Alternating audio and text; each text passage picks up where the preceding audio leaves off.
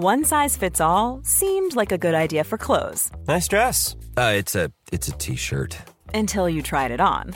Same goes for your healthcare. That's why United Healthcare offers a variety of flexible, budget friendly coverage for medical, vision, dental, and more. So, whether you're between jobs, coming off a parent's plan, or even missed open enrollment, you can find the plan that fits you best. Find out more about United Healthcare coverage at uh1.com. That's uh1.com. Hi, welcome to Hollywood Crime Scene. This is Rachel Fisher. Hi, this is Desi Jedeikin. We're going to start out the show by thanking our lovely Patreon contributors. They donated over at patreon.com slash Hollywood Crime Scene. Just uploaded a new bonus episode. Ooh, You can go find that there. yeah. Uh, this week we had Queen Me, Lucy, Julia, Dustin, Carl, Stacy, Tamsin, Laura, Leanne, Marcella, Shayna, Yaneri, T- another Tamsin, Chanel, Cindy, Natalie, Jane, Brandy, Veronica, and Fire Thunder. Ooh. That sounds like a slot machine. like I think I've played a slot called Fire Thunder. Yeah, it does. It has like really good sound effects. Oh yeah, like a. That's what fire thunder sounds That's like. That's exactly it. That was what I was thinking.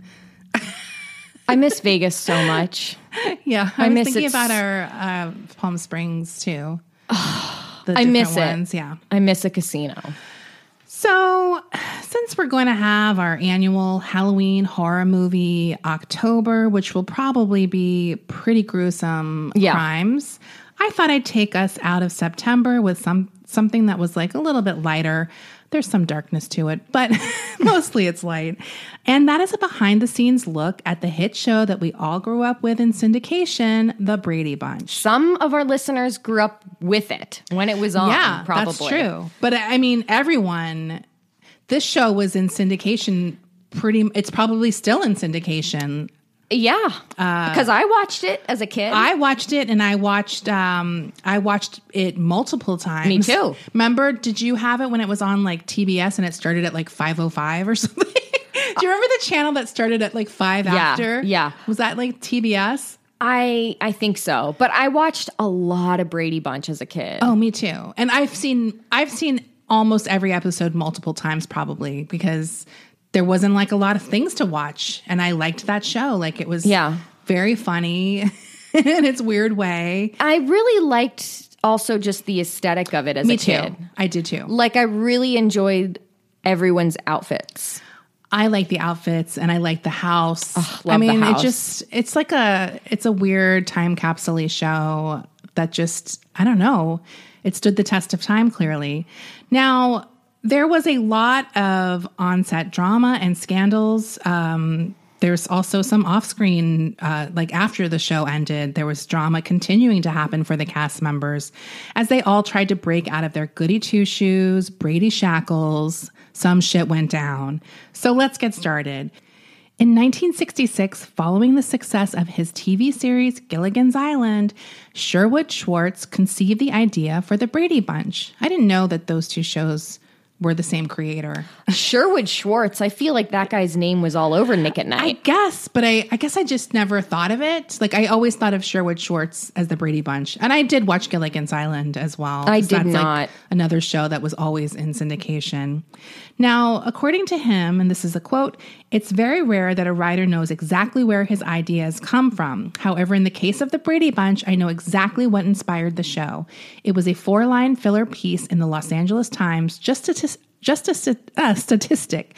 It said that year, 1965, 31% of all marriages involved people who had a child or children from a previous marriage. It was just a statistic, but to me, it indicated a remarkable sociological change in our country. 31% is approximately one third of all marriages. That's a huge uh, stat. He began pitching the series about a blended family, and he was calling it Yours and Mine. He shopped his script to three major networks, but they were all turning him down. Three years later, United Artists released a film called Yours, Mine, and Ours, starring Lucille Ball and Henry Fonda. And that told the story of a widow with eight children who married a father of 10. That sounds like a fucking nightmare. That's too many kids. Now, that film did very well, and suddenly the networks are very interested in this Sherwood Schwartz uh, script. Now it was being called The Bradley Brood because the movie took like a very similar name as his original uh, thing. When casting the six Brady kids, Schwartz wasn't sure what the parents would look like yet because the main actors hadn't been hired. So his goal was to have a total of 12 child actors in reverse three blonde girls, three blonde boys, three brunette girls, and three dark haired boys.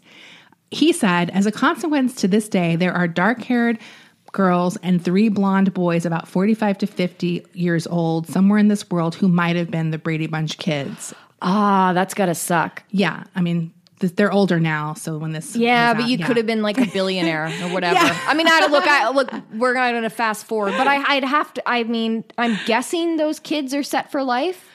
I don't know what the deals were. I think they definitely had some money, but I don't know that they're set for life. Yeah. because the things were different than Right. Um, and I don't think syndication. People knew syndication was going to be a thing to ask for in your deals, Right. So I think a lot of those old TV stars got screwed on syndication. You're stuff. right. They might have. Um, so he he talks about this in his book called Brady Brady Brady, uh, and they he said they're probably just finding out when they're reading this book. So regardless of whether or not they had a shitload of money, it would have been cool to have been one of the Brady Bunch kids. Now for the role of Mike Brady, because this at this point they've changed it now to Brady over Bradley. He said that there was a number of men I wanted to interview, and someone who was up for the part was Gene Hackman. Oh, Yes. He said Paramount wouldn't even okay Gene Hackman for an interview because he had a very low TVQ, which is like um, the audience's familiarity with like an actor or a personality. I get it. You don't want a Jewish family. TV executives just like if they didn't have this TV TVQ, they didn't fucking even want to consider them. They finally chose Robert Reed because he was already under contract to Paramount and he was on a popular show called The Defenders at the time, so they knew he had that TV TVQ. The year after the Brady Bunch debuted, unknown Gene Hackman starred in The French Connection and won an Academy Award for Best Actor. So he's It- been a major star ever since. it all worked out It all for worked him. for Gene Hackman. Now, comedic actress Joyce Bulifant was also the one who was initially uh, cast to play Mrs. Brady. Uh, the reason Eve Plumb eventually landed the role of Jan is because she looked so much like Bulifant um, when they were sort of playing around with this casting.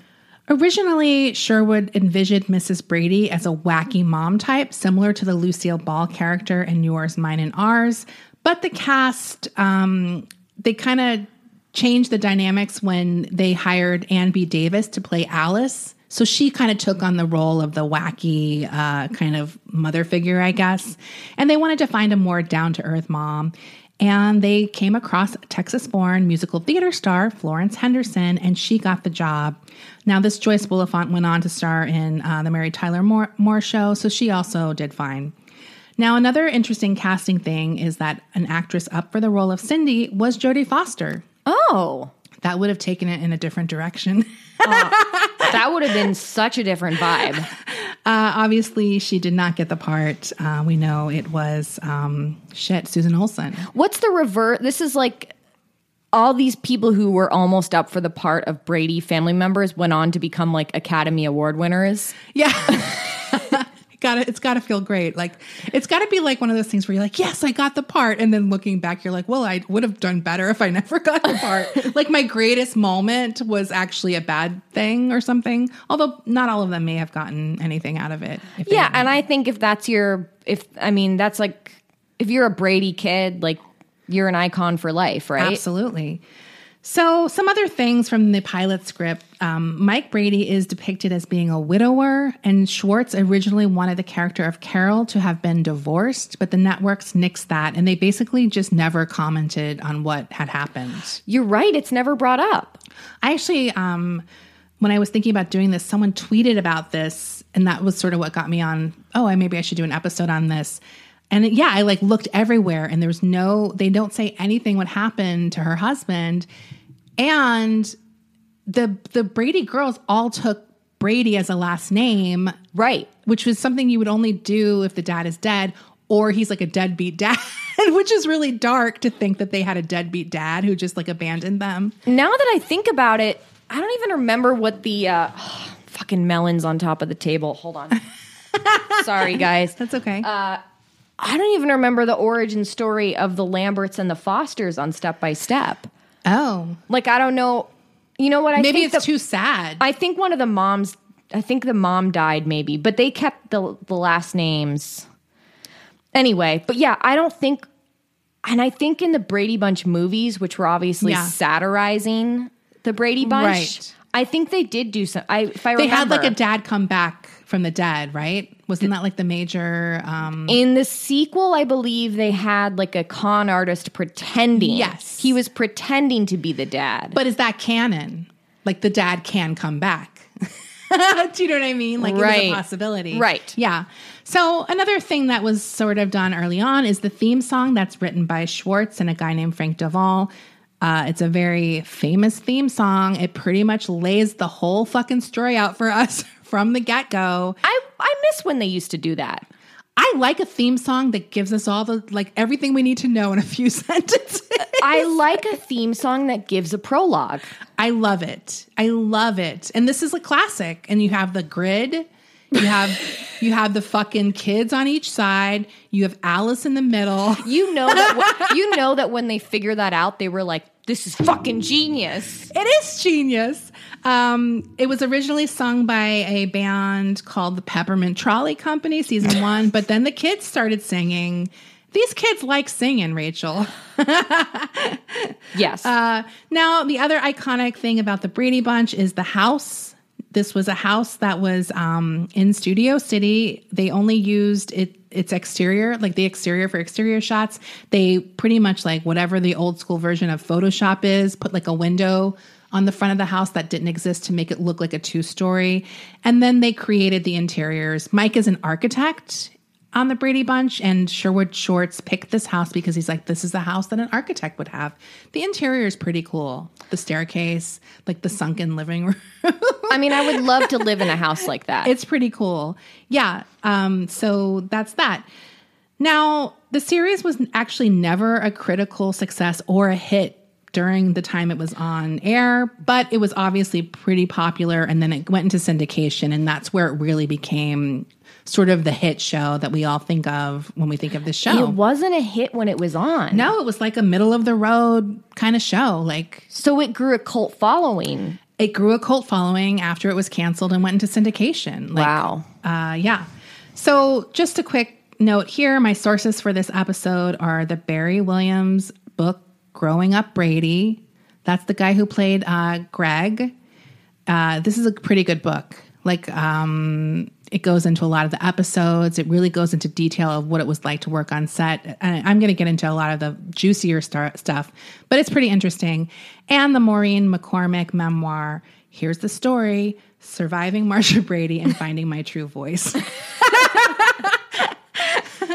Uh, there's also a Sherwood Schwartz, Lloyd Schwartz book about the Bradys, but I didn't uh, get to that one because I had my hands full with two. Yeah. And a lot of stuff online. So, yeah, there was a lot of onset stresses. Now, the first kid who was literally locked down was Susan Olsen playing Cindy. And the reason was when she um, went in for her interview, she had a lisp. Now, that lisp was real, it was not an acting bit. She had this real lisp. And he, he, Sherwood Schwartz described hearing her speaking, and he was literally on the floor laughing.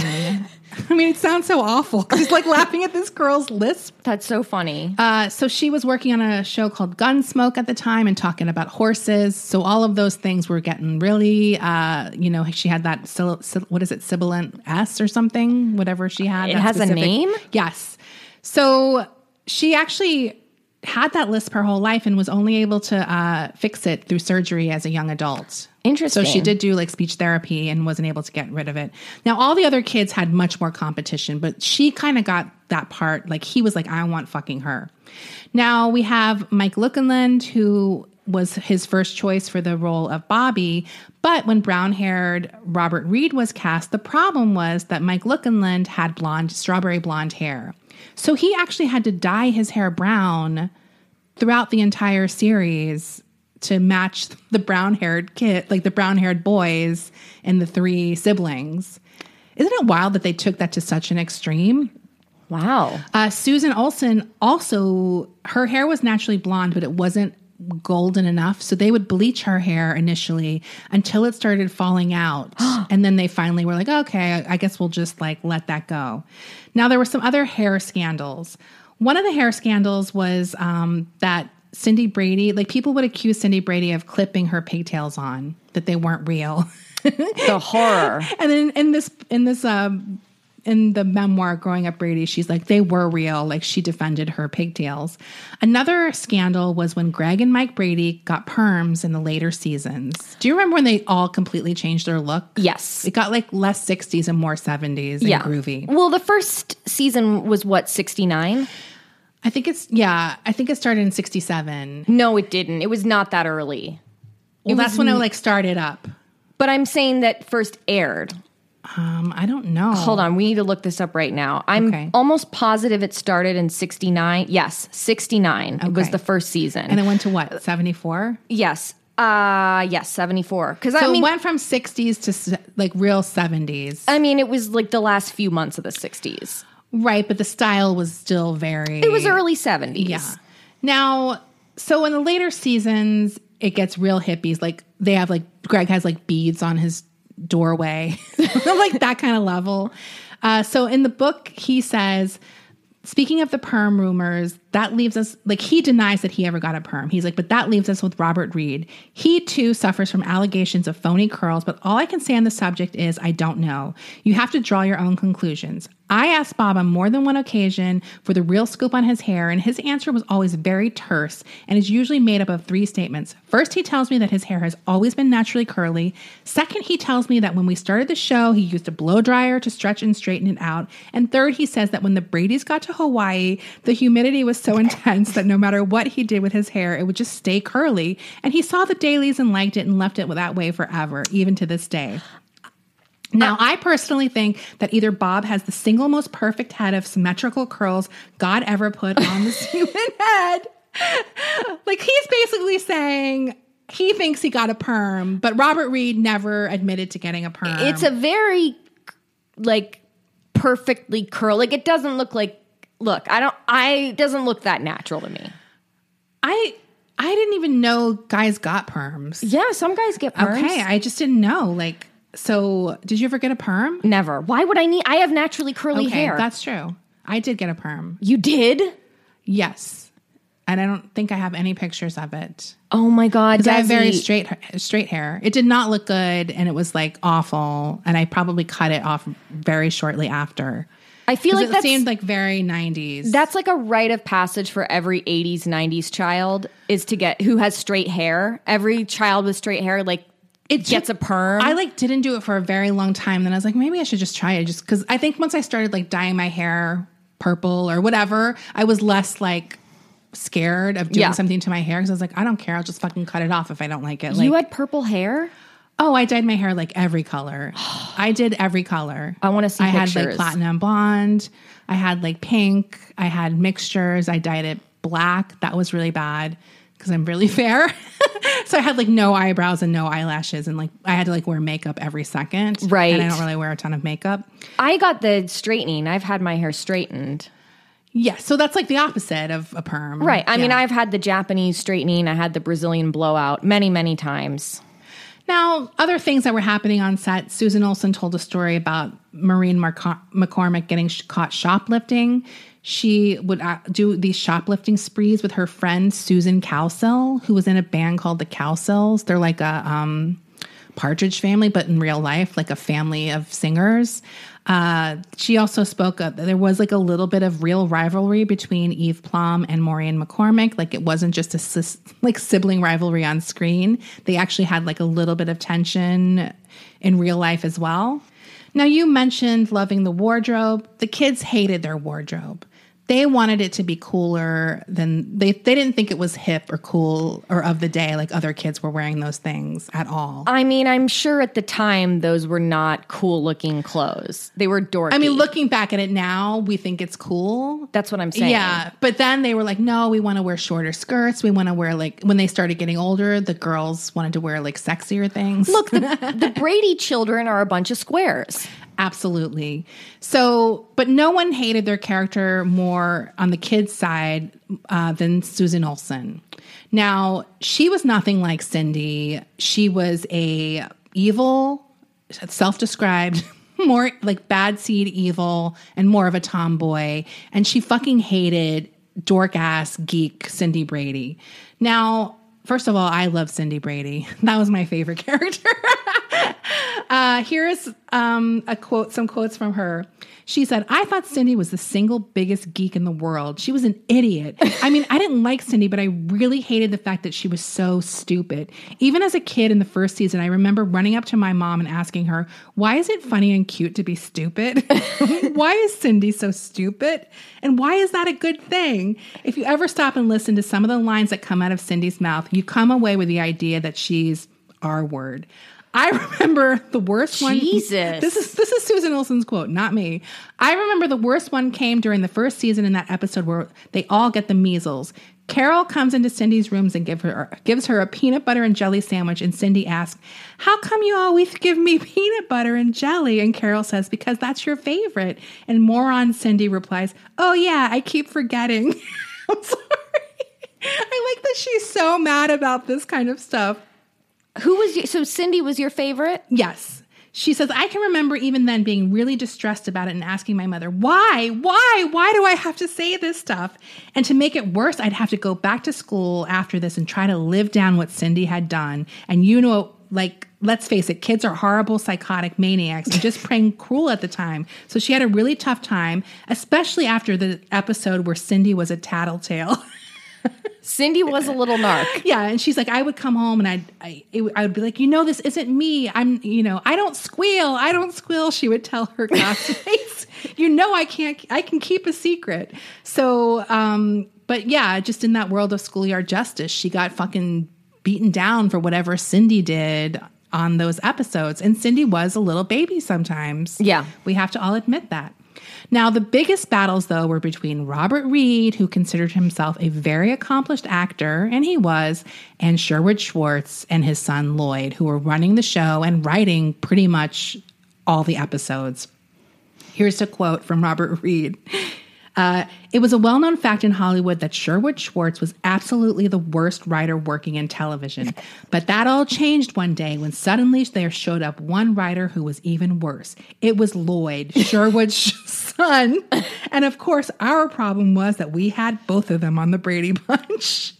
Uh, Lloyd Schwartz responded Robert Reed is the kind of actor who could perform Hamlet, get booed off the stage, and say, Hey, don't blame me. I didn't write this shit.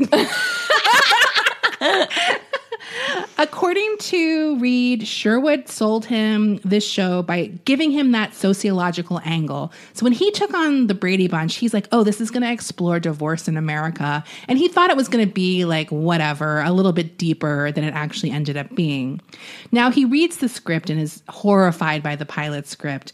But he kind of was like, eh, I'll do it. I have nothing going on right now. I'll get some fucking money. And this is going nowhere obviously it got picked up and it just kept going somewhere. Well, this is obviously, I would say this is what people most know Robert Reed from.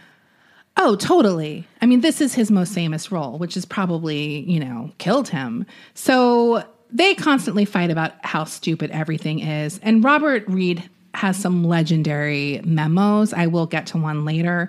So he makes so many script notes and script complaints that they mm-hmm. actually hire a script supervisor to work just for Robert Reed and his changes in the script. So it's like, I don't know. At some point, you got to just say, I'm doing the Brady Bunch. There's nothing, that's it. Like, Right. This is not that type of show. It's dumb. Like, It's really, yeah, really stupid. It doesn't make sense. It's not that type of show. like I said before, all the children on that show are complete squares. Yeah. It's the it's whole- not a realistic show. Like, No. Yeah. So Robert Reed also was a drinker, and he would get so mad sometimes that he would go over to a bar called Oblath's, which was just outside the Paramount um, lot where the, the show was filmed. And he'd get a few drinks. One time he came back loaded to the set. Uh, and then Robert Reed says, okay, maybe a couple of times. After these big blowups with Sherwood, I'd come back to the set drunk thinking, I don't give a fuck. Shoot this. and of course, I made a complete asshole of myself. When I asked Bob if he could remember a specific episode where that took place, he didn't come up with one, but Lloyd Schwartz did. One time where we had Bob doing a scene with a mouse, episode 34, The Impractical Joker. And this just drove him nuts, absolutely nuts. I mean, here's a guy who thinks of himself as a great Shakespearean actor, and he's trading lines with a mouse. And I remember he was smashed at the time because of our shooting schedule. This was going to have to be the last shot of the day, and we finished the sequence. The episode would be complete. So I'm on the stage watching, and Bob's just plain drunk. And I found that an insult to the company, an insult to the show, and an insult to himself. I didn't want a tainted scene like this going into the dailies because the network, da da da da. da. Basically, to prevent the the scene from being finished, so that we would have to shut down for the day. He had someone knock down like a big metal lighting scrim, like crash through the rafters, so that he's like, you know, it, it like literally ruined the scene. The place fell dead silent. And he's like, oh, I guess we have to wrap it up now. So he like ruined the scene just to have like not have this drunk mouse. I want to see the drunk mouse scene. I was just going to say. Now, the final straw for Robert Reed was an episode that ended up being the final one for the series. I think it was 177. It was season five. In this one, I don't know if you remember this, Bobby sells hair tonic and it turns Greg's hair orange. Did you see this episode? so basically, the episode is that Bobby and Cindy both have schemes to get rich quick. Uh, Cindy is going to um, breed rabbits. and she has Romeo and jo- Juliet, two rabbits, who both turn out to be boys. This is the series finale. Yes, but I don't think they realized it because the show just didn't get picked up. Right. So, yeah, this is basically the last episode, and Bobby decides he's going to sell this hair tonic. He only gets one. He only gets one sale, and that's to his brother Greg, whose hair turns orange right before his high school graduation.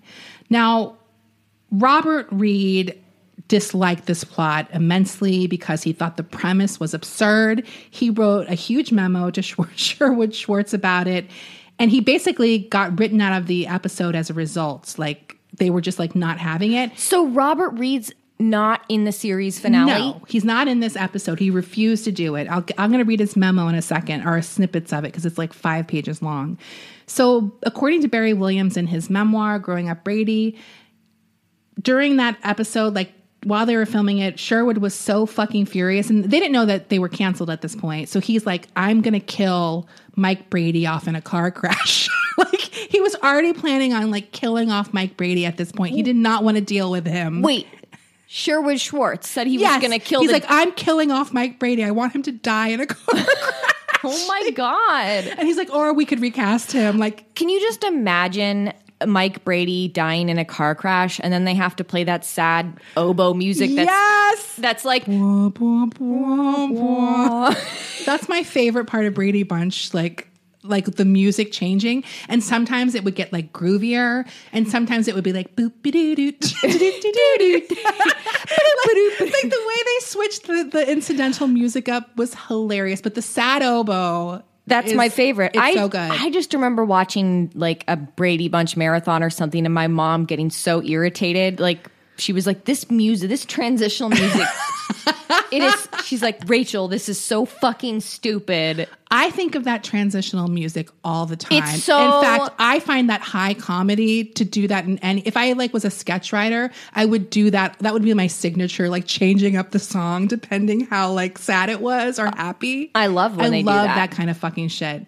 So I'm gonna give you a snippet of this memo that Robert Reed wrote about this hair tonic episode. And he takes it so seriously. He breaks down comedy into different styles farce, slapstick, pure comedy, fantasy, satire. He like says Gilligan's Island is, you know, slapstick. Like he breaks down his, this is what type of shows things. His big problem is the Brady Bunch in, in his mind is that it didn't stick to one style of comedy. It would have all these styles mixed up sometimes, which made it incoherent to him, um, in his opinion. Now, some of the uh, glaring examples of this that he gave regarding the Brady Bunch. Um, he said, This has been an almost constant scripper, scripted inner transposition of styles since the beginning. One, a pie throwing, a pie throwing sequence tacked unceremoniously onto the end of a weak script. One, two, the youngest daughter, in a matter of a few unexplained hours, managing to look and dance just like Shirley Temple, which I have talked about being one of my favorite episodes ever. He hated it. It's the best. Have you ever heard of sitcoms before? yeah, Robert, come on. This is how they operate. Yeah. Remember when DJ Tanner overcame her eating disorder in one No, episode? Absolutely. Three, the middle boy happening to run into a lookalike in the hall of his school with such an exact resemblance he fools his parents. now, he then goes on to talk about this episode. Once again, we are infused with some slapstick. The oldest boy's hair turns bright orange in a twinkling of the writer's eye, having been doused with a non FDA approved hair tonic. Why any boy of Bobby's age or any age would be investing in something as outmoded and i- unidentifiable as hair tonic remains to be explained. I feel like I feel like that is actually a sitcom trope is a child in the family doing some sort of beauty remedy and it backfires spectacularly. Yes. So he's his his objection is hair tonic, which I admit that is probably like a little older than 70s hair tonic. That's Yeah. like a 50s thing. Um, but he's just like, this is straight out of our gang. Let's face it, we're long past the little dabble do ya era. so he's just going off on like it's so funny how seriously he's taking this absolutely ridiculous like incident. And he's like not necessarily wrong but it's the brady bunch. Like so he ends this thing and this is like a three page thing. He goes into batman showing up on the set of mash like all of these other examples of how absurd this stuff is. And his last sentence is i can't play it. When you're ready to pop the question, the last thing you want to do is second guess the ring. At Bluenile.com, you can design a one of a kind ring with the ease and convenience of shopping online. Choose your diamond and setting. When you find the one, you'll get it delivered right to your door. Go to Bluenile.com and use promo code LISTEN to get $50 off your purchase of $500 or more. That's code LISTEN at Bluenile.com for $50 off your purchase. Bluenile.com code LISTEN.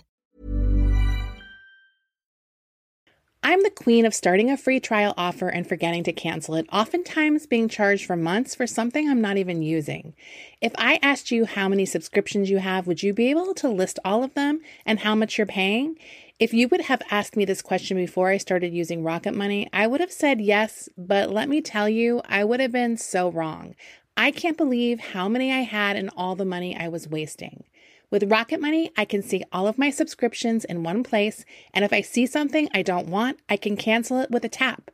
I never have to get on the phone with customer service. They'll even try to get you a refund for the last couple of months of wasted money and negotiate to lower your bills for you by up to 20%. All you have to do is take a picture of your bill, and Rocket Money takes care of the rest. Rocket Money is a personal finance app that finds and cancels your unwanted subscriptions, monitors your spending, and helps lower your bills. Rocket Money has over 5 million users and has helped save its members an average of $720 a year with over 500 million in canceled subscriptions. It's definitely saved me money and now I can use that money to waste on things I do want. So stop wasting money on things you don't use. Cancel your unwanted subscriptions by going to rocketmoney.com slash Hollywood crime scene. That's rocketmoney.com slash Hollywood crime scene. Rakuten's Big Give Week is back with 15% cash back. It's a festival of savings with big cash back at hundreds of stores. Don't miss headliners like Canon, Fenty Beauty, and Dyson. I can't wait to shop for all of my summer fashion and beauty needs, and will definitely be checking out Ulta and Adidas.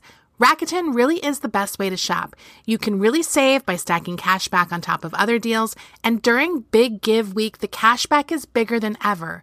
It's the time to shop for everything you need for spring and summer, like clothing, outdoor gear, and travel. Membership is free, and it's all happening May 6th to May 13th. Join today for free and get an extra 10% cashback boost on top of Big Give Week cashback rates. Go to Rakuten.com or download the Rakuten app today. That's R A K U T E N. Shoppers get it. Rakuten is the shopping platform to save while shopping. So let's talk about some onset romance because there was quite a few. Uh, first, I'm going to get into Florence Henderson, who was quite racy. She's not like the goody two shoes mom that everyone thinks she was. She, in fact, would often uh, torture poor Robert Reed, trying to get him frisky in any scenes they had together. Here's a quote from Florence Robert Reed was a lot less comfortable doing the bedroom scenes than I was, so I'd slide up next to him and use Carol to make him comfortable. I think it worked because afterwards he'd always come up with a racy comment intimidating that I'd gotten him really horny. I liked that and I liked that a lot. I mean, obviously, like they were a very loving couple on the series, but I feel like that was something that the movies satirized a lot was their relationship that they were very horny for each other. Yes, I think that was all Florence. Now they also did things like publicity photo shoots. They, they did a lot of those, and one of them in particular had big lollipops as props. Florence at some point said they were so big it would take four hours to finish them, and Barry said, "Yeah, and four hours is a long time to suck on anything." Florence said, "Not for me, it isn't." now that's the that's the exact moment. Now, can you- Barry got a crush on Now, Florence? now you can tell the audience who doesn't know who Barry is that you're referring oh, to. Oh, it's Greg. her son. Yes, her son, Greg, who's playing her son. Now he's like 16, she's like 36 uh, at this time. So he gets a massive crush on his uh, mom, uh, Florence Henderson, and they kind of bond over their dirty sense of humor. Like she's a fun woman. She's like pretty free spirited. Maureen talks about going to her house and like swimming, and she was like topless. Like, you know what I mean? She's definitely free spirited type. So Barry has hots for his mom.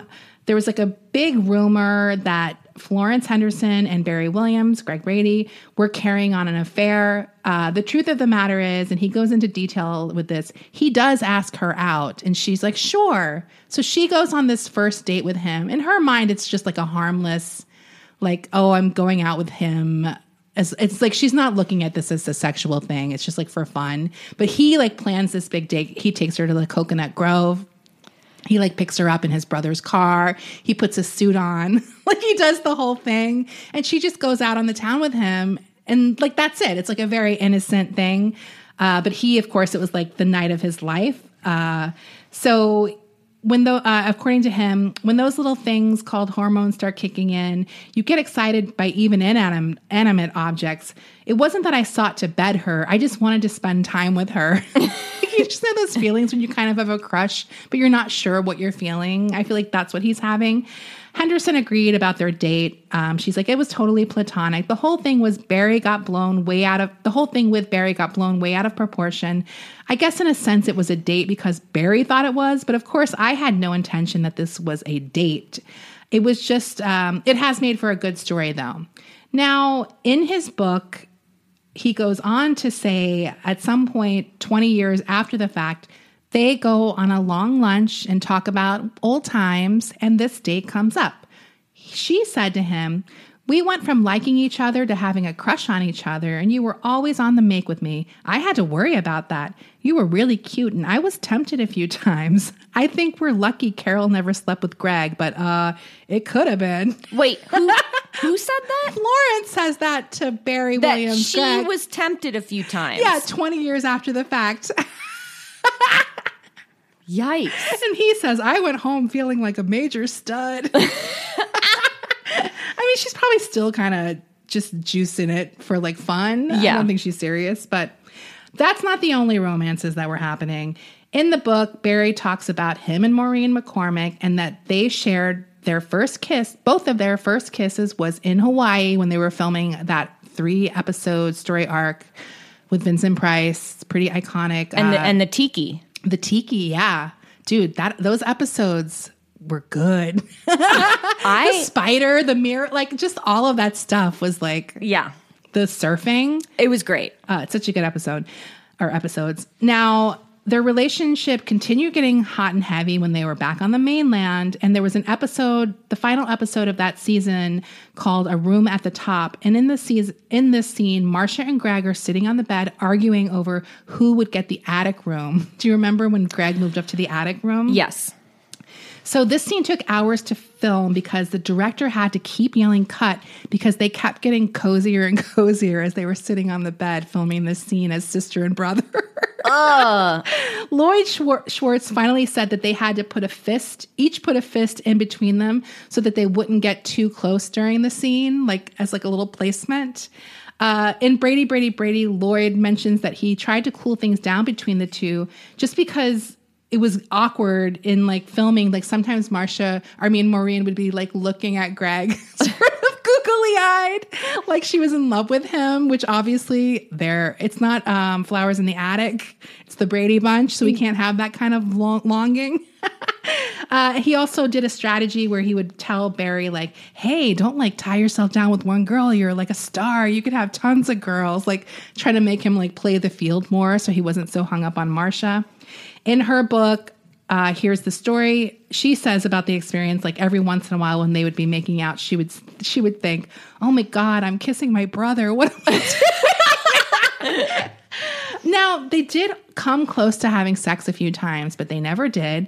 At some point, Robert Reed took them on a like vacation. Like he was like a father figure to these kids. As much as he hated the show, he did love these kids and really treated them very well. He took them on a trip to London on the Queen Elizabeth II, like a luxury cruise ship. So on this luxury cruise ship, they had these cabins.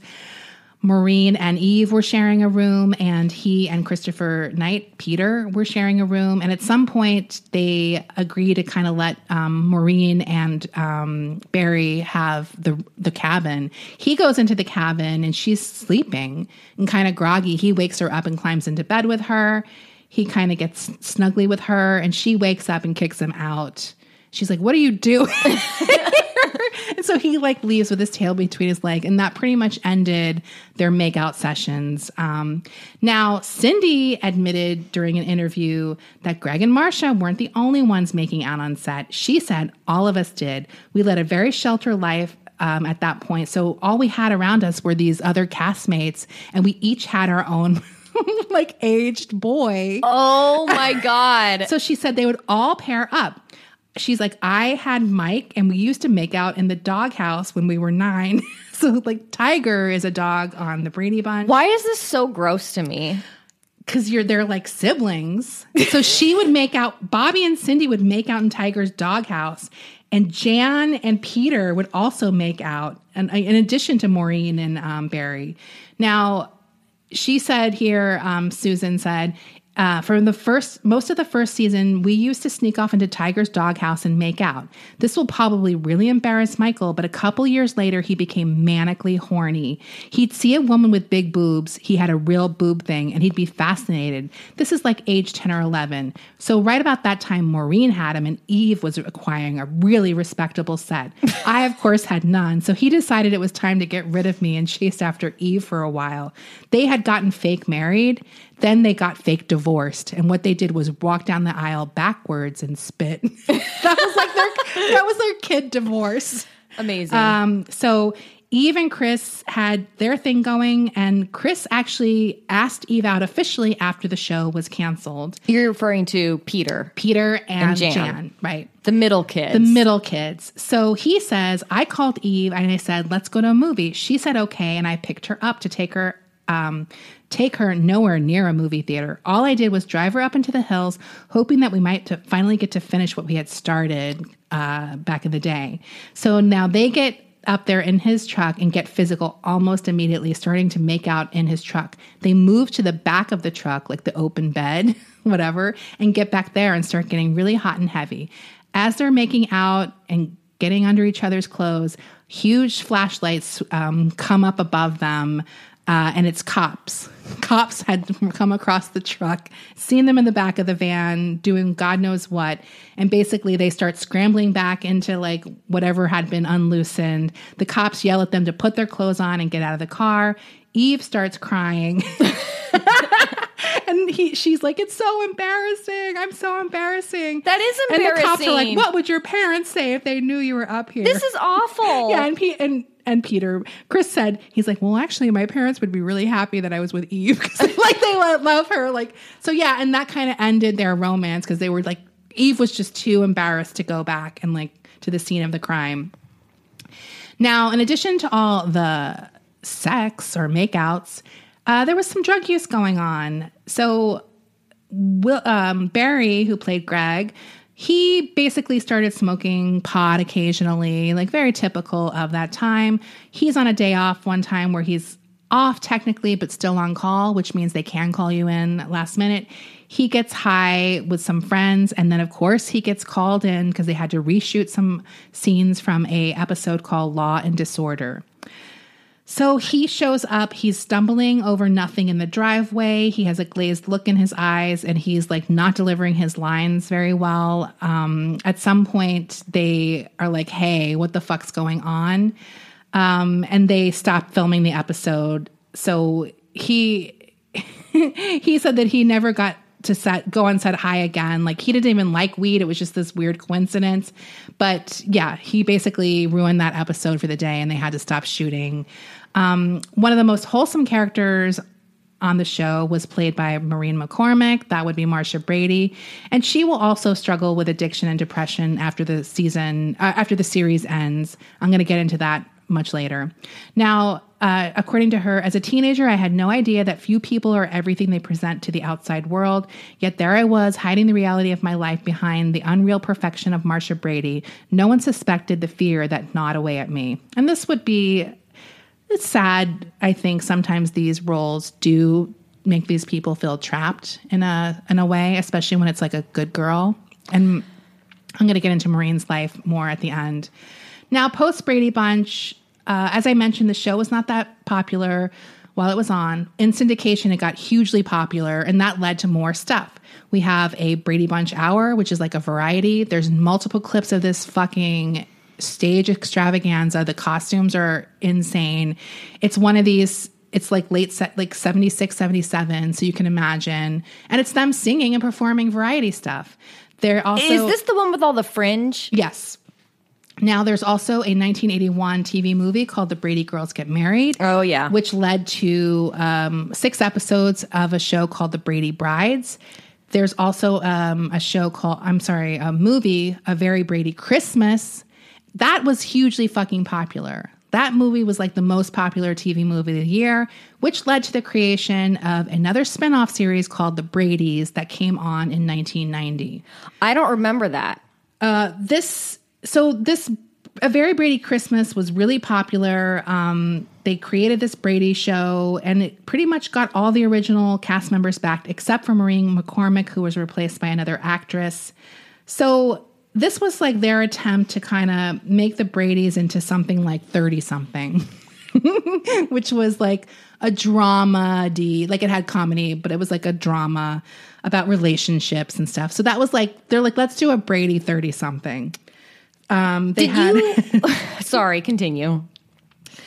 uh, no, I never watched that. Was that what you were going to ask? Uh, No, I was going to ask if you watched the TV movies.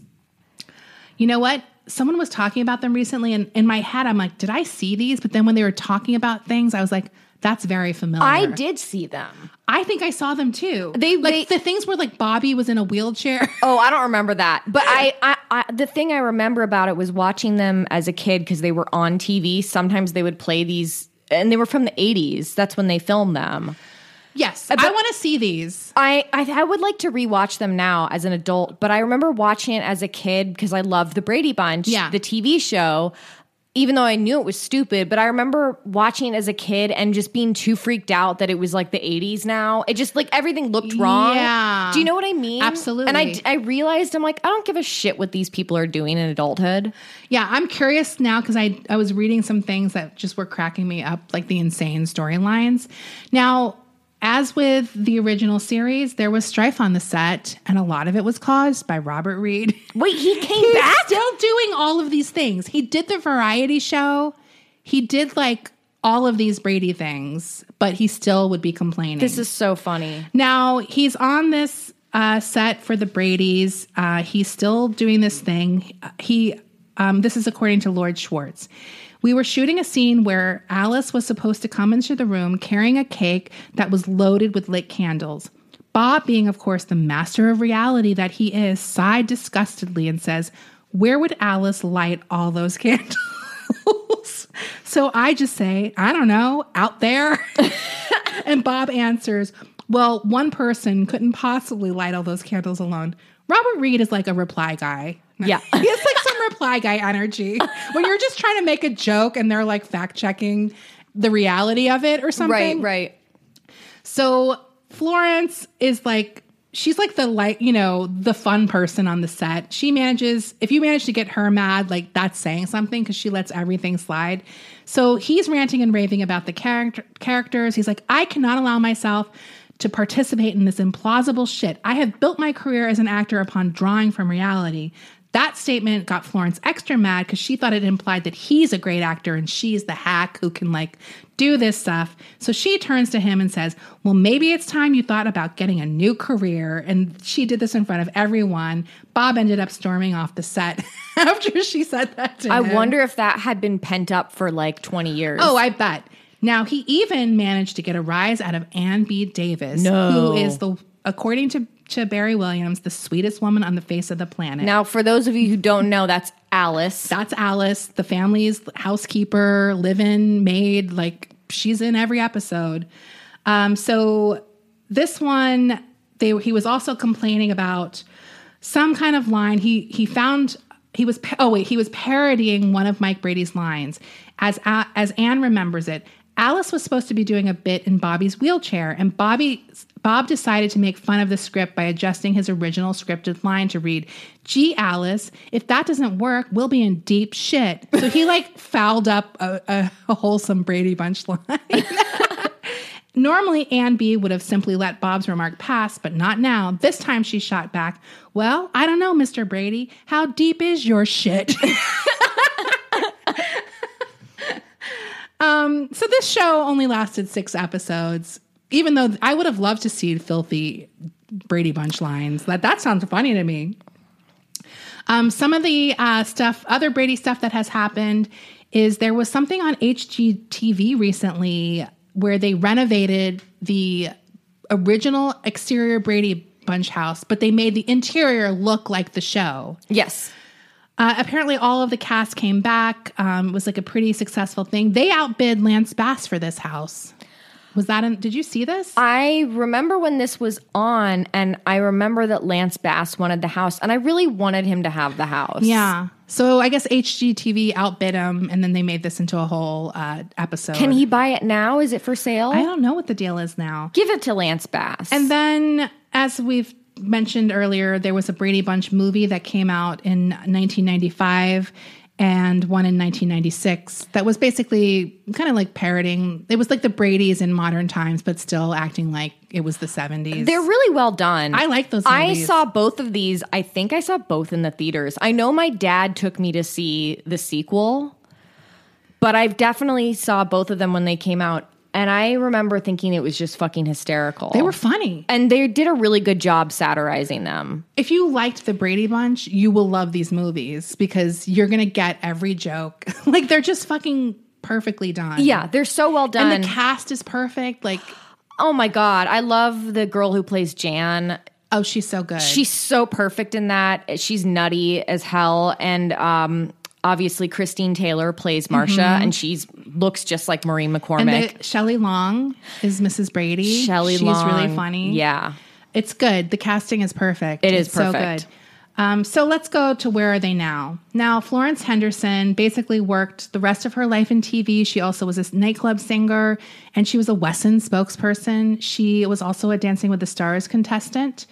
She died on November 24th, 2016, in Los Angeles at the age of 82. She had actually been hospitalized the previous day for some reason. The cause of death is heart failure, but it was kind of a shocking death because she hadn't been sick and it sort of came out of nowhere. a few days before her death, she actually was at Dancing with the Stars cheering on Maureen McCormick, who was a contestant that season. So, yeah, that was a pretty shocking death.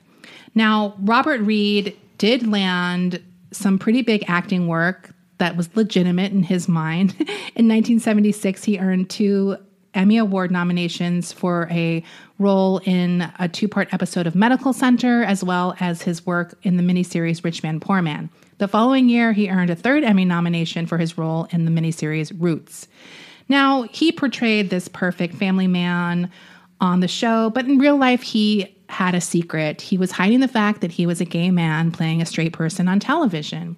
According to Henderson, uh, she said, Here he was, this perfect father of this wonderful family, a perfect husband. But I think he was an unhappy person. I think he had felt forced to live this double life. And I think he would have dissipated a lot of that anger and frustration he felt if he could have lived more openly. I never asked him, I never challenged him. I had a lot of compassion for him because I knew how he was suffering to keep this secret. Now, it wasn't he. A lot of people on the set knew. He just didn't speak of it publicly. Uh, so that's what she's talking about. Selling a little or a lot? Shopify helps you do your thing however you cha-ching. Shopify is the global commerce platform that helps you sell at every stage of your business. From the launch your online shop stage to the first real life store stage, all the way to the did we just hit a million orders stage.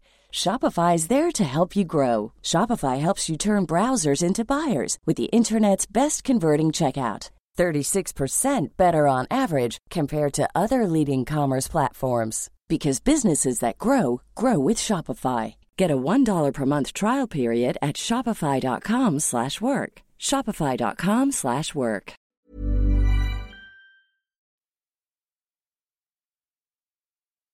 And Barry Williams kind of had a similar take on it. He said the, the reality is back then, it he probably wouldn't have gotten the part if he was an openly gay man. Like that just didn't happen back then to have an openly gay man play like the straight father figure on a family sitcom.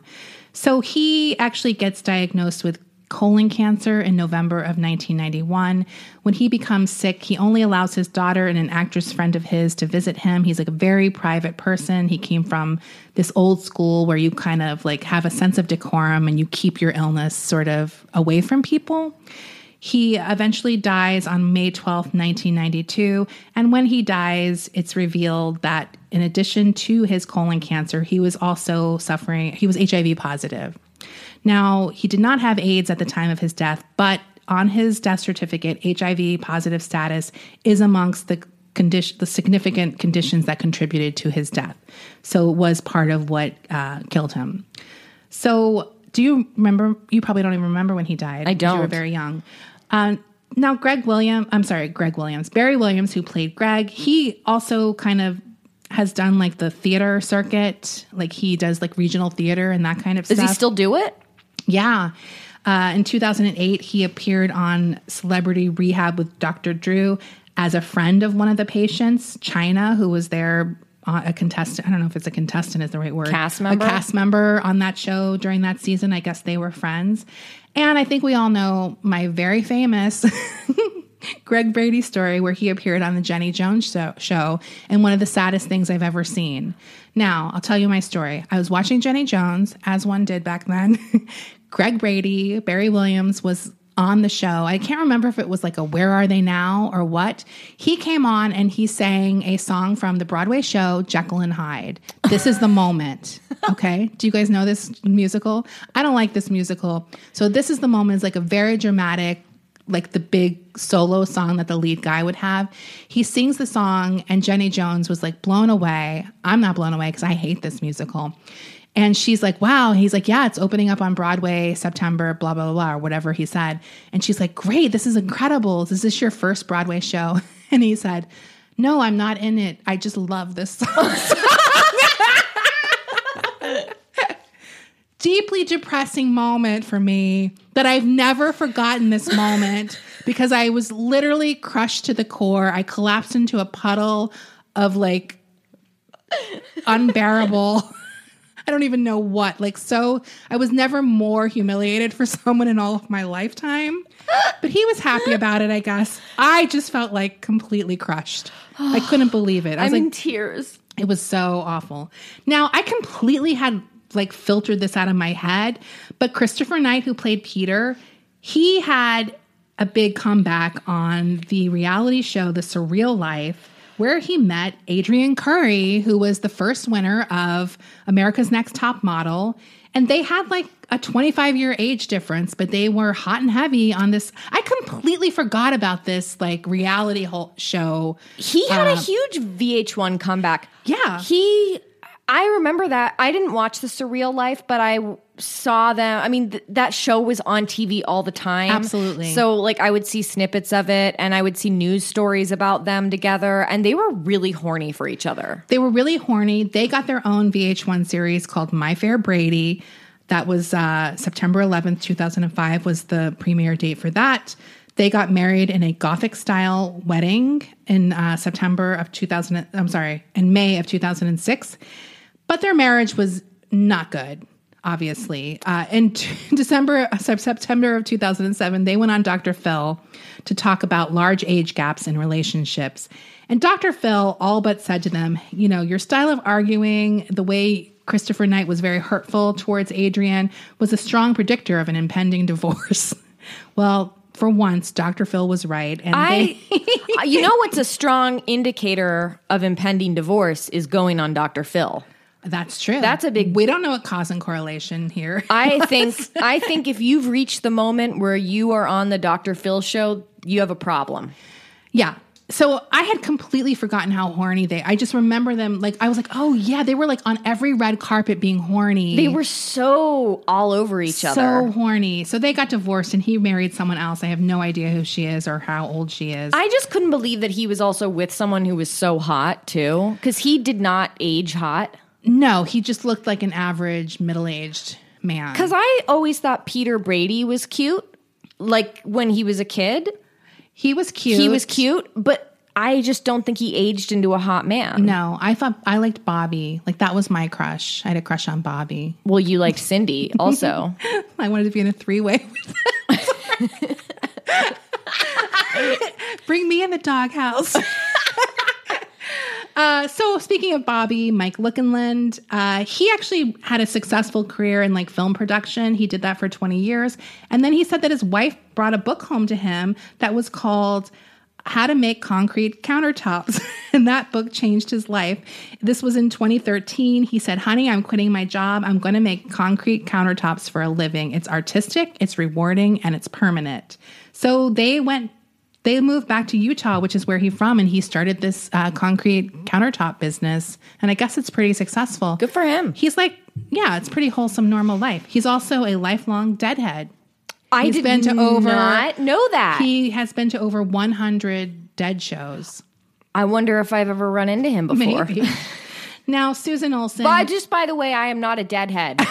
clarify that. My parents are deadheads. Absolutely. Okay. I mean, you're from Marin County. My There's no first- way you've my- not gone to a dead show. Look, technically, my first concert was Earth, Wind, and Fire and Barry White, but the first concert I was involuntarily brought to was a Grateful Dead show in Berkeley Oh. when I was a year old. oh shit. Okay. I think my first concert was either Rolling Stones or Elton John. What? Because my fun? mom, I don't remember. I was young. Oh. But I went to a lot of concerts because I had trash parents. another indicator of how I turned out to be who I turned out to be. In my baby book, it says uh, at some point in 1985, mommy, mommy was like six months pregnant or five months pregnant with Rachel and danced up a storm at Bruce Springsteen. Ooh, that's hot. That just thanks, mom. Yeah. Okay, Cindy, uh, Susan Olson. Now, she initially had to deal with an urban legend that she had become an adult film star. In 1990 uh, television interview, she said that her porn connection was that she created spaceship sound effects for a porn film called Love Probe on a from a warm planet. She said she did this for a friend of hers who worked in the technical side of the business, and that's how the rumor got started. Um, the star of the star of the film, another film called Crocodile Blondie, sorry, was also um, thought to be her. And she's like, I don't care, it's not me, but she's very pretty, so I, I'm not offended if people think it is. Crocodile Blondie. That's the name of a porn. Yeah, that sounds good. So she also talked about her post Brady time spent as a drug dealer. She- Cindy. Yes. She and her husband grew marijuana hydroponically. And this is before marijuana was legal. So she's like, I didn't really smoke marijuana, but I, I'm a gardener. And I was really fascinated at growing this fascinating, wonderful, complicated plant. She did eventually leave her husband because she was got she started getting nervous about participating in this illegal activity. So her drug dealing days ended. Now, later in life, she becomes a radio, like talk radio person in LA with a woman named DJ Sheena Metal. They have a weekly talk radio show called Two Chicks Talkin' Politics. She is the conservative on the show, Rachel. No shit. Yep. Uh, and she's pretty conservative. In fact, she thinks Mohammed is a terrorist. She said that Donald Trump was the only candidate that will confront and defeat the powers within that are con- colluding with radical Islam. So she's a little far right for my taste. Now, in December of 2016, she got into an incident with an actor activist named Leon Acord Whiting. Uh, she she got into this. I'm not quite sure what their thing was about, but on social media, they got into a pretty nasty argument. She called him a piece of human waste. She said, if you can find him, please send him my love, but like sarcastically. She then sent him a private message saying, Hey there, little pussy. Let me get my big boy pants on and really take you on. What a snake in the grass you are, you lying piece of shit. Too cowardly to confront me in real life, so you do it on Facebook. You are the biggest F slur ass in the world, the biggest pussy. My dick is bigger than yours, which ain't much, which ain't saying much. What a true piece of shit you are. I hope you meet your karma slowly and painfully. She got fired from her radio show for all of this. Uh, Cindy Brady said this. yes, this is the message she sent to him on Facebook. and he, like, Jesus, lady. Sent it to her. So she got fired from Two Chicks Talking Politics as a result. I don't know what she's up to now or if she, I do think she, she did apologize for this incident. Uh, so who knows what she's up to? Maybe I, I hope she gets. I hope she calms down and gets a little cooler. Because I, I don't Cindy know. I don't know if you can come back from that. Personally, I feel like she's an adult woman now, and She's like is, in her fifties. this so is yeah. who she is. Clearly, Yeah, it's disappointing. Now, Eve Plumb, who played Jan, she probably had one of the most successful post acting uh, like careers as far as acting goes. And the kids, like obviously the two adults had some success.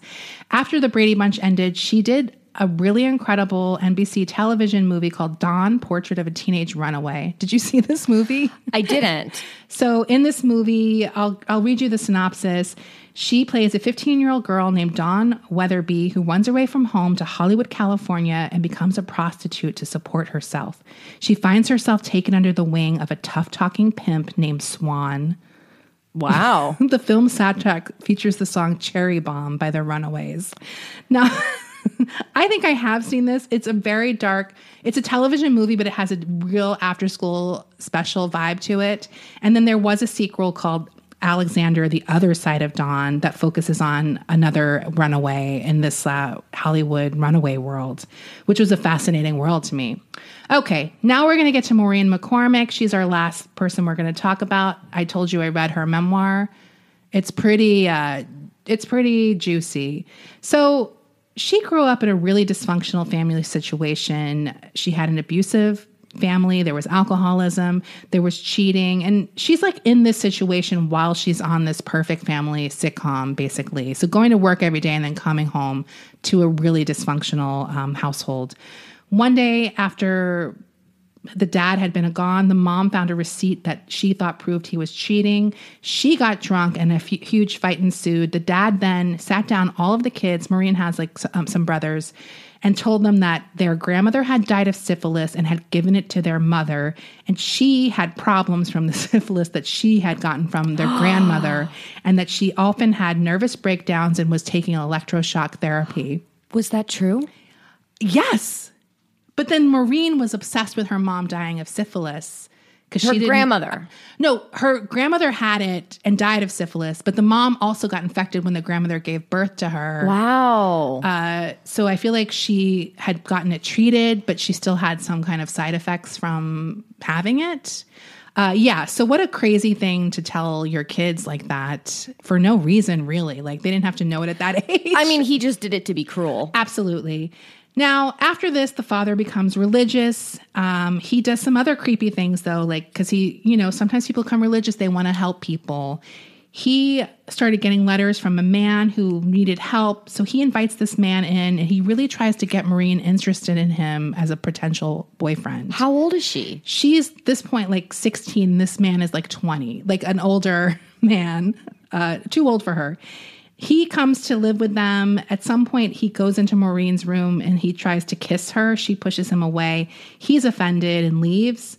They find out after the fact that he was a convicted felon from Florida who was writing Maureen's dad from prison, trying to get in his good graces and get into the house. Whoa. And no one knew that. So that's like another element that we were kind of talking about when you have these scary people in your house as a kid and you don't know like who, you know, growing up for me, it's like, who's this? There's just like another strange person in my house. It was during this period that she also went on a date with a young Michael Jackson. Really? Yes, they went ice skating together. This period, she also began to develop an eating disorder and started to drink and taking pills called crosses that would keep her up to study. Then she started taking those pills because she realized that they help her also lose weight. Uh, she went to oh sorry this part the brady bunch is canceled now but she's still like an in-demand actress. She meets a producer that she refers to as jm who really wanted to help her career and promised her her own starring role on a show that would be built around her. So they're really excited. She thinks this is a great guy. He invites her over to celebrate. He gets champagne she goes there, she gets drunk off of like two glasses, and then they go into the back room. She describes it as her feeling like, ooh, I was like having fun. He uh, starts to make out with her and push her down on the bed. She gets up, and he's obviously pissed and leaves. He doesn't call her after that. So she's like crushed about that.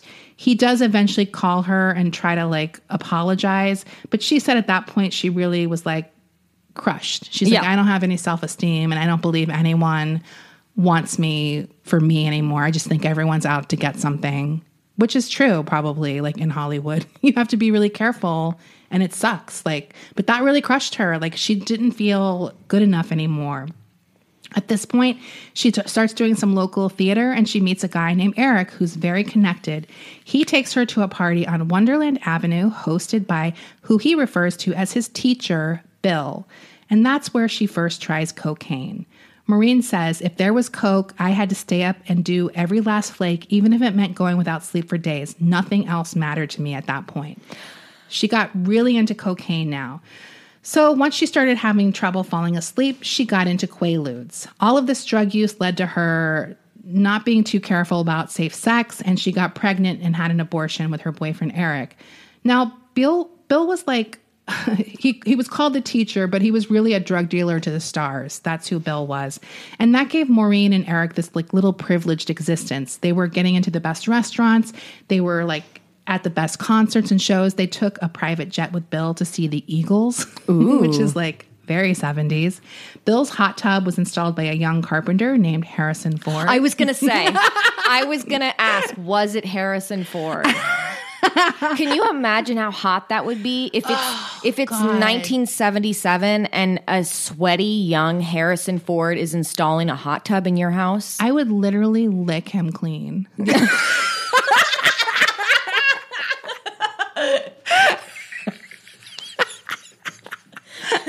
I kid you not. He is so, hot. Those pictures of him, when I see those pictures, like from whatever that time period, oh my god, it's like Bruce Springsteen level hot. Like You just so can't good. believe it. He's so hot. So at this point, she also starts doing mushrooms at Bill's drug fueled parties. Like she's doing it all. But once she starts doing mushrooms and just everything, she starts getting very paranoid. She thinks that she'll like wake up from a drug stupor and think that she had killed someone while she was out, like really convinced that she had done something awful or committed a crime that she couldn't remember. Uh, she does break up with Eric at this point. Once she breaks up with him, she finds out she's pregnant and she has to have another abortion. Like she does it on her own because she doesn't want to tell him or have him involved in that.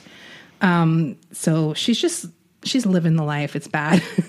um, she is worried after her breakup with Eric that she would have less access to Bill, and um, she starts dating people at that point purely for their access to drugs. Uh, that's sort of her mo with ever whoever she brings in her life. Now she did the Brady Bunch, the Variety Hour show we mentioned earlier, pretty much high the whole time. Uh, she's always showing up to work high, thinking that no one knew what was happening, and later finding out that everyone knew she had a problem. Now, in the late 70s, Florence told her that her friend Chevy Chase uh, had a friend named Steve Martin who was asking for Maureen's number. What? So they go on a date to Frank Frank and Musso's steakhouse. Musso, Musso and Frank. sorry, Musso and Frank's Steakhouse. Uh, Maureen is high on drugs on the date. They go back to her, or maybe it was his place, and like make out.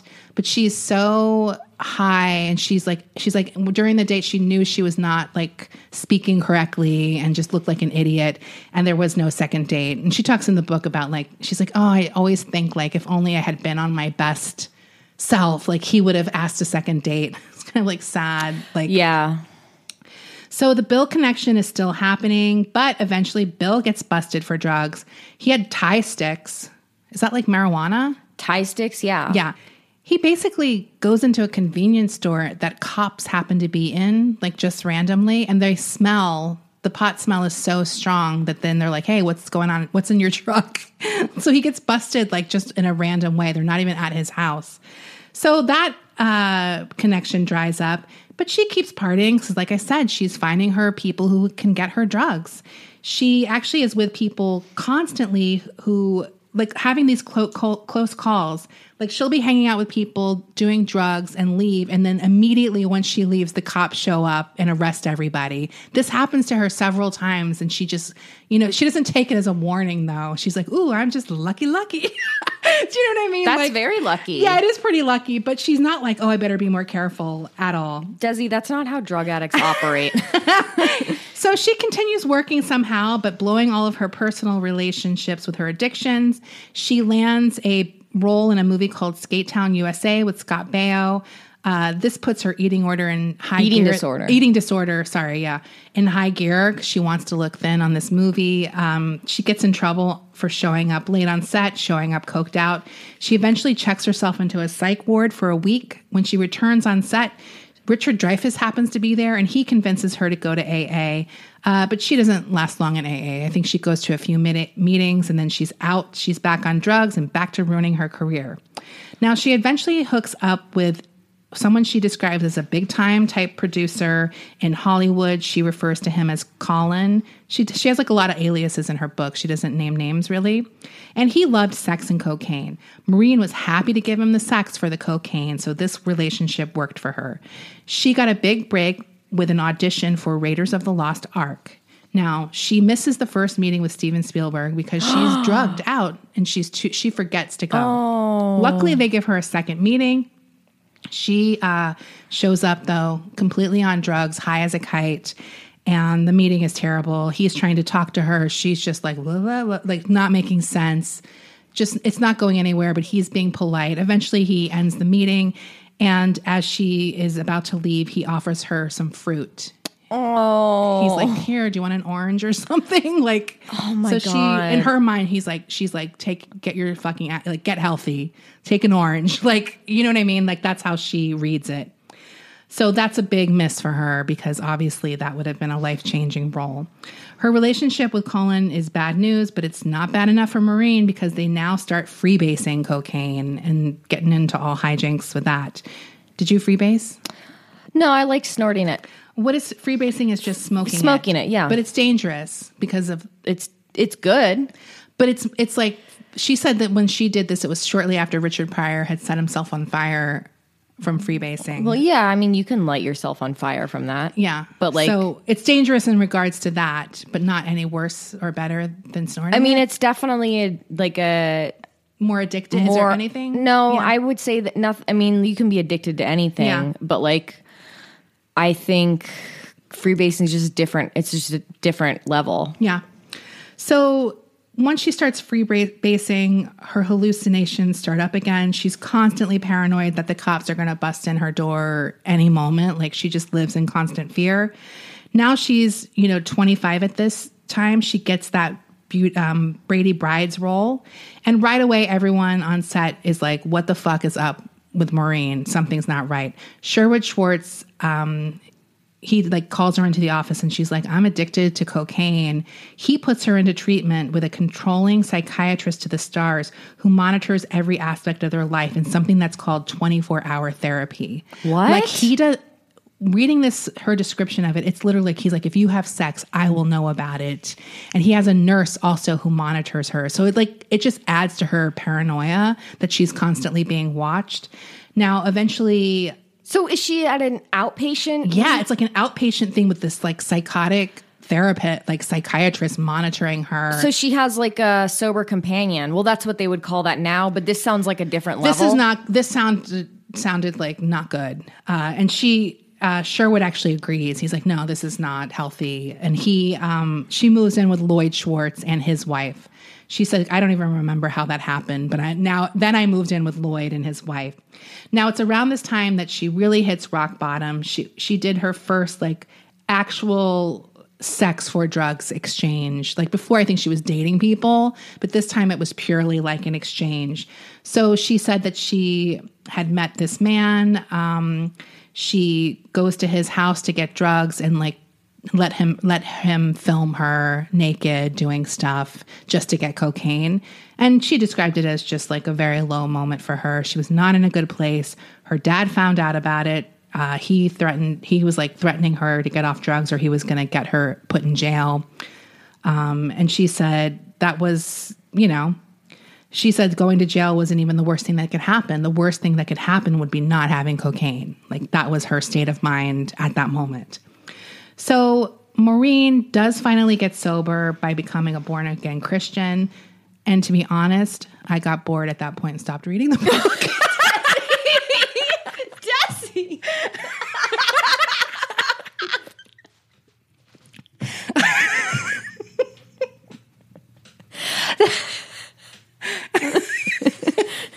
That's like that record scratch moment where you real like it just puts a whole different tint on everything else you've just read too. yeah, I was like, "Ah, I don't feel like going through this. I know this story. Well, you know what? If she's happy, No, I mean, I'm gonna get. I'll, I do have some extra information. I just stopped reading the book. So she does get sober. She marries a man named Michael Cummings. I think they're still together. She does end up getting diagnosed with depression. Uh, so she gets medication for that stuff, which helps her. Obviously, um, she goes on Prozac. Uh, so she, you know, has these friendships now, and her former Brady Bunch cast members also are there for her and helping her. In April of 2007, she appears on Dr. Phil to discuss a family dispute, accusing her brother of both elder abuse and alienating their father from his other children so that they can gain control of his finances. The same year, she joins the VH1 reality show, Celebrity Fit Club. She wants to lose 30 pounds that she had gained since her mother died of cancer, and she had needed to move her disabled brother into an assisted living facility. She lost 34 pounds on the show, and she actually was the winner of that show. I, I've never seen it, but I guess they have a winner. She then released her autobiography, Here's the Story Surviving Marcia Brady, in 2008. It debuted at number four on the New York Times bestseller list and stayed there for three weeks. So she does a bunch of more reality show stuff throughout the 2000s, including, I mentioned earlier, the Dancing with the Stars um, stint. And that's the Brady Bunch. wow, Des. I didn't know. I mean, I knew Maury McCormick like had some drug problems, but I didn't know the extent of of that. That she like went to hell with it. Yeah. or that she felt like she was in hell. She she was really going through it for multiple years. yeah, Uh, it is a good book. Her her memoir. Yeah, the opening chapters are really interesting. Absolutely. I'm sure the other stuff's good too. I just ran out of time. You And, had know, to. You it's had not to, for me. Desi. you had to read two books this week. That's a lot for dumb bitches like us. It Hurt my brain. oh my god. Uh, I loved hearing all this uh, Robert Reed stories because Oh I God. I knew nothing about him really. It's so funny. I mean, you gotta like those mem- the memos he was sending were just so funny to take the Brady Bunch so seriously. I- It's just hilarious. I just love the idea of being so pedantic about sitcom writing. how did she light those candles so fast? Like just to that level of like, it's like, yeah, we're all not thinking of those things watching these shows. Right. Like we're not questioning anything like at uh, all. It's honestly, I don't even know what, like the Brady Bunch, I don't even know why I liked that show so much. Cause it's so not the kind of stuff that I would normally be like interested in.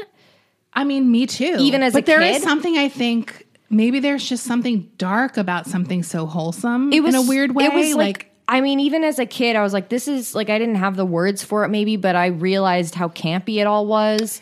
yeah, Like it was just so stupid. It's kind of like we talk now about watching reality TV. Like you don't have to think.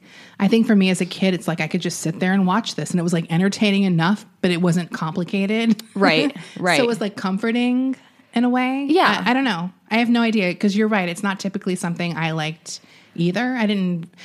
It's it's also like we just had less things. Yes. So absolutely. I, I mean, you that- watched what was on. yeah, that's why I've seen. I mean, I've seen so many garbage programs just when I was a kid, or so many things that like, why would I be watching? I would never choose Well, that. there was like Nickelodeon and like a few stations like after school would have old sitcoms. well, Nick at Nite. Yeah, like Bewitched and like I Dream of Jeannie. Like, I mean, I've seen like a lot of those shows, um, but I think the Brady Bunch was the one I really watched the most. I don't know why. I the Nick at Nite shows I watched the most definitely Brady Bunch, definitely I Love Lucy, and I thought Taxi was really funny. oh, yeah, I didn't get in. I have a thing with certain shows. I don't like the color. It was two seventies, It's too brown. It was too I don't brown? like brown shows. like it's too like. Like I won't watch MASH, Oh. Taxi. Well, you just There's mean certain- the, the color palette. The color palette is too brown for me, It's- or olive. I don't like it. it's it. like olive green. I, I can't explain it, but you know what I'm talking about. I do. It's like I mean, look, Taxi did not have the most interesting color palette, and it mostly I feel like it t- only took place in that stupid garage. right? But and that wasn't like a go-to show, but I did watch it. I think I really just like the theme song. yeah, Honestly, I think I just like the theme song. look, a lot of those. Taxi obviously is an instrumental, but a lot of things I like about those old shows is like you said, the theme song is a prologue. Yes. like even Gilligan's Island, you hear the whole story. if you've never seen Gilligan's Island, you're caught up, Right. for that episode. It's You- like you know what I mean. You don't need a previously on. No, It like- tells you. It's that's just the simplicity of it. I I liked um I liked the Dick Van Dyke show. I definitely watched I watched that. on Nick at Nite. What was the other one that I really liked? Obviously, I mean I Love Lucy. Like who doesn't like I Love Lucy? You don't like I Love Lucy. I don't love it. I know. I remember being like so surprised. I'm like, she's a funny redhead. I like Lucy. I don't love her. You like her a normal amount. I like Fred. Oh my god. you are Fred. That's because I'm you Fred. are Fred. I'm Fred. Uh yeah, and I I liked Bewitched. That was like my favorite. Really? old show. Oh my god, I love Bewitched. didn't they love have, it? Didn't they do like two different husbands? Yes. Well, that was brought up in this book.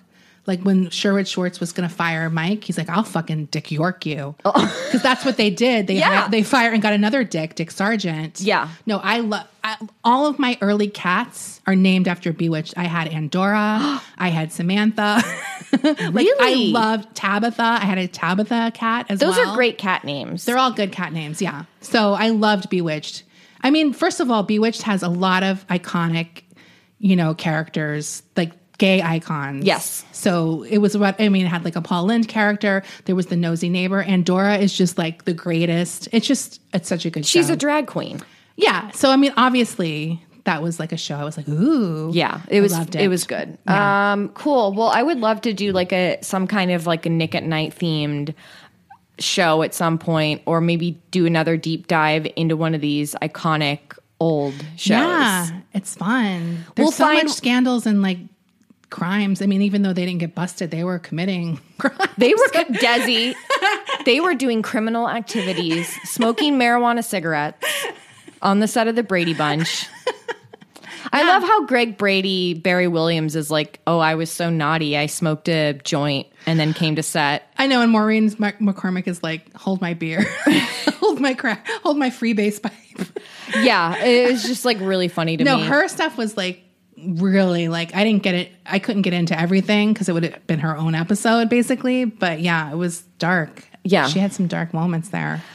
Um, sure. Cool. Well, now I feel like watching some Brady Bunch Me episodes. Uh, we'll post some great pictures. I have some ideas in mind already of what I want to post. I'm sure Desi does. Okay, cool. So we'll see you guys on Instagram, and then we will see you for the mini episode On Friday. on Friday. Yeah. Bye. Okay, wait. I have one more announcement. Oh. And then I'll make another announcement again. We don't run the Facebook groups. Oh, okay. Uh, some one of our listeners was asking me why like they haven't been accepted in- into the group, and I felt really bad. But um, I let them know that like we don't run any Facebook groups. We used to, but we shut it down months ago. So uh, I don't know what I don't know what to say other than that. If you find a Facebook group, it's listener made. There might be more than one, maybe, or start your own. Yeah. You're free to start your own. Uh, anyway, yeah, that's it. Okay, I'll, Bye. bye.